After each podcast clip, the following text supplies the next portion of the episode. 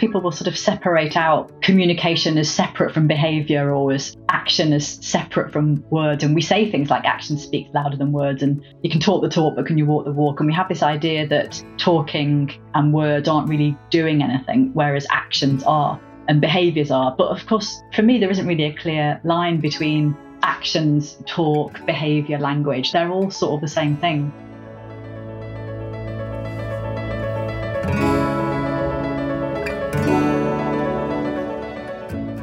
Welcome back to Measures of Gratitude from Workhuman, a podcast about gratitude and how to practice it in our personal and professional lives.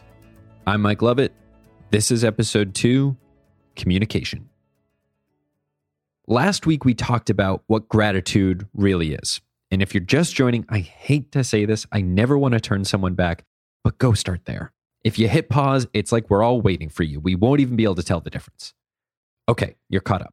So, gratitude in a nutshell is a culminating feeling of appreciation and a necessity to sustaining human life. Pretty big stuff. All right, a culminating feeling of appreciation. Let's start there. So, what is appreciation a culmination of? Well, Dr. Robert Emmons calls gratitude the ultimate touch point of human existence, which, again, pretty heavy. But touch point is the part I want to focus on what are all the touch points that we have with the people in our lives? Let's just list them out. All right. We've got face to face conversations in all its varieties, which, yes, is in the thousands. But for simplicity's sake, we're going to toss them into one bucket.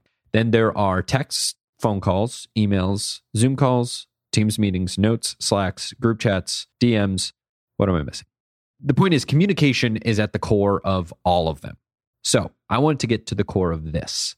How do our daily conversations and interactions, in our case with peers and coworkers, but you could apply it to friends and family too, how do they build and strengthen relationships?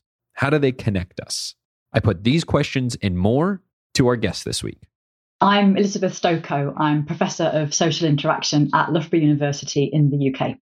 Elizabeth Stokoe, a Professor of Social Interaction at Loughborough University in the UK. She is the author of Talk, The Science of Conversation, and co author of Crisis Talk, Negotiating with Individuals in Crisis. She has studied interactions of all kinds in healthcare, mediation, education, sales, dating, police interviews, and even hostage negotiations. I'm a psychologist by background, but unlike quite a bit of psychology, I study the world and people interacting in the world as a conversation analyst would, which basically means rather than putting people into a laboratory or asking people post hoc on a survey or in an interview about their life, whether that be their relationships, their attitudes, their prejudices, all of the things that psychologists are interested in. I study all of those kinds of things, but as live matters handled by people in real life, in real encounters, in the wild as they unfold. Elizabeth leads the Conversation Analytic Role Play Method, or CARM, which is focused on real life conversations. She has listened to more transcripts and recordings than anyone I will ever meet, and it has helped her study the most minute subtleties in interactions. One of the first things she'll tell you is when too much has gone into setting up a conversation, what you get is less real. I study recordings that have been made where the lights are on, if you like, or a camera is there, or there's at least an audio microphone. So it's not just the presence of the recording device that makes a difference. Because when you telephone the doctor, the council, the bank, anything these days, you're told your call may be recorded for quality and training purposes. And those recordings look quite different to the recordings that I have where people are in a role play or a simulation, where you do see not so much hamming it up, but you kind of see things like, you know, when you take your driving test and you know that you're being assessed on certain criteria. And so you're not hamming up the fact that you're checking in the mirror, but what you are doing is making sure that the examiner sees very explicitly everything that is examinable and accessible. And so it's a bit like that. You see people overdoing some of the things that you know are on the assessment. And what's interesting is that when you look at the real interaction by comparison, some of those things aren't in them or they're done differently and they're better. But somewhere in that mix, the person putting together the examination and assessment criteria has decided that this way of doing very simple things like even introducing yourself, this is the best way to do it. One of those assessments Elizabeth studied, as I mentioned earlier, is police interviews. And yes, how they introduce themselves is the first thing they're graded on. In the research that I did looking at police interviews with real suspects versus police interviews in training with actors playing the part of suspects, one of the very basic things that happens right at the start of these interviews is and to adhere to the law, the police officers introduce themselves and anybody else present. And in the real interviews, they typically say, I'm PC Stokoe, give my number, and then say Loughborough Police Station, something like that. In the simulation, the role play, they say, My name is Liz Stokoe. Feel free to call me Liz. and you can kind of see that that's done to build rapport, but it doesn't really happen in the real ones because they've presumably done some of that work before the recording device was switched on anyway. So the difference between my name is X versus I'm X might seem trivial. They're still doing the introduction, so maybe it doesn't matter. But another conversation analyst called Sarah Atkins did some research looking at GPs talking to real patients and then GPs talking to simulated patients to pass their communication skills exams to see what happened. And what was interesting was not only that she found the same difference. So in the real consultations, doctors are likely to say, I'm Dr. X, whereas in the role plays, they say, My name is Dr. X. The criteria mark you down if you say, I'm and where's that coming from? That's coming from no evidence base at all. It's just something that someone's decided is how we do introductions. And so then these things feed their way into criteria and people drop marks in an exam, which is quite an important exam. It's just something that someone's decided is a practice with a pretty brutal track record, and it plays an outsized role in the workplace. There is a hands at 10 and 2 equivalent that's responsible for the stunted nature of interviews, presentations, and meetings with leaders. Everywhere there is a standard you're supposed to meet or guardrails you're to remain between, there is a silent assessment being taken according to a criteria that might be at best outdated, but at worst sexist, racist, and biased. As Elizabeth would tell me, too much guidance, too much expectation about how things should be done, especially in workplace settings, that can be counterproductive. Not only that, it's completely antithetical to authentic and meaningful communication. I would say the good communicators are those that are feeling their way through the interaction and treating everything that the person that they're talking to is saying in a very tacit way. You can only really see this when you transcribe it like I do very closely. But in some tacit way, they are turning everything that the person they're talking to says into evidence for what they might say next. A really good communicator is very good at what conversation analysts call recipient design, designing the turns that come out of their mouth for the recipient in front of them in subtle and tacitly beautiful ways sometimes that just create a smooth, frictionless interaction as you move through it. The good communicator is a thread I wanted to follow. One, because it helps us on this mission of creating meaningful interactions with the people around us and therefore practicing gratitude. But two, because I see good communicator or strong communicator on every job description out there, and I don't really know what that means. And frankly, if I had to guess, all you job describers out there, neither do you.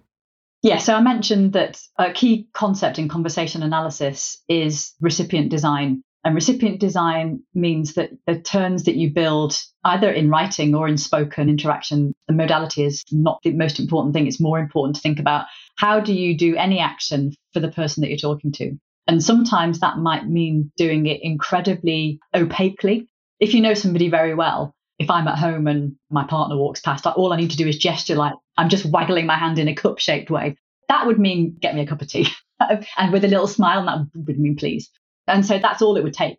Whereas, you know, if I now somehow wanted to ask you, Mike, to make me a cup of tea, that would be how on earth would we manage that? Because we're not even in the same time zone. So that would be really complicated to try and ask and get fulfilled as a request. So a really good communicator is thinking about who is the person that I'm talking to? What do they know? What do we share already? How entitled am I to say the things that I'm going to say? How obliged are they to respond to the things that I'm going to say? How important is the thing that I'm going to say? All of these things that should be kind of at play when you are interacting with somebody. The problem with communication skills as a topic is that there is so much written about it. And I love the fact that you've asked me about, you know, the strong communicator on every job description. I never really even thought of that. What does it even mean? And it would probably cash out if you ask people into really stereotypical normative sounding things like able to listen, build rapport, share the floor evenly, things like that, that we could all trot off as a list without really thinking about it too much. I did a little animation piece for a company that I was seconded to a couple of years ago called Stop Building Rapport, which just sounds ridiculous. Like, like why would you tell someone not to build rapport?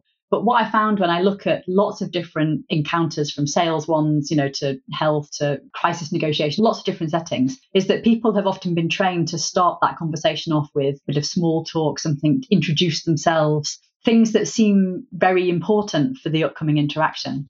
But my research shows that actually rapport, if it's anything, it's the outcome of an encounter. It's the outcome of a process, and you decide whether or not you've got rapport or whatever that really means at the end of an encounter. See, you don't even build rapport. Everything you and I know about communication is a lie. Now, Elizabeth assured me that small talk isn't bad. If you join a Zoom call before anyone else and make small talk about the weather or whatever, you're not practicing bad communication. But if you're cold calling a prospective client and leading with small talk, it might seem friendly to you, but it could be time wasting to them, and that's not really doing the job you want it to. You haven't earned the rapport yet. Now, I'll be honest, at this point in our conversation, I was trying to play it cool, but I was a little intimidated. The idea of creating bespoke conversations for each person, picking up on subtle clues and details so as to not fall down a rabbit hole of assumptions that would sour the conversation, is a lot. Phrases like undivided attention and the cliche of someone making you feel like the only person in the world spring to mind. And that feels like a huge responsibility to carry throughout the day with every conversation. But then she hit me with an analogy that put me at ease. While everything that we do is kind of bespoke in a way and full of idiosyncrasies, it's also quite systematic, which might sound a bit strange. But one analogy just on this sort of difference between systematic and repetitive nature of social interaction the building blocks are kind of the same for everything that you're doing versus idiosyncrasy. I like to get people to imagine that they're in a, a hot air balloon looking down on a field. And as you're up high looking down on the field, you can see the whole architecture of that field. And you can see one gate at one side and the other gate at the other side. And that anyone who enters the field is going to be aiming for that other gate on the other side of the field. And you can also see the path because from above you can see what the arc is, you know, the most direct route probably from A to B. But imagine you're now looking at a dog walker and their dog. And one time you look down and the dog walker and the dog are basically walking together all the way across the field really smoothly, quite efficiently. And they just, they hit all the same landmarks all the way across and they get across it really smoothly. And then imagine, you know, the next day you're looking down and you can see again the dog walker. You know where that dog walker is going because you know what their end goal is. And you also know the markers along the way. But the dog is going everywhere. And so the dog walker's got to like go back, get the dog out of the hedge, you know, turn around, pull it back onto the track and get it back onto the track and like double back. And then, and you're sort of seeing this really slow, messy progress, even though you're still hitting all the same waymarks and then you're still reaching the same destination. And I think conversation's a bit like that. You hear that, job describers? A good communicator is like an efficient dog walker that sometimes has to pull the dog out of the hedge.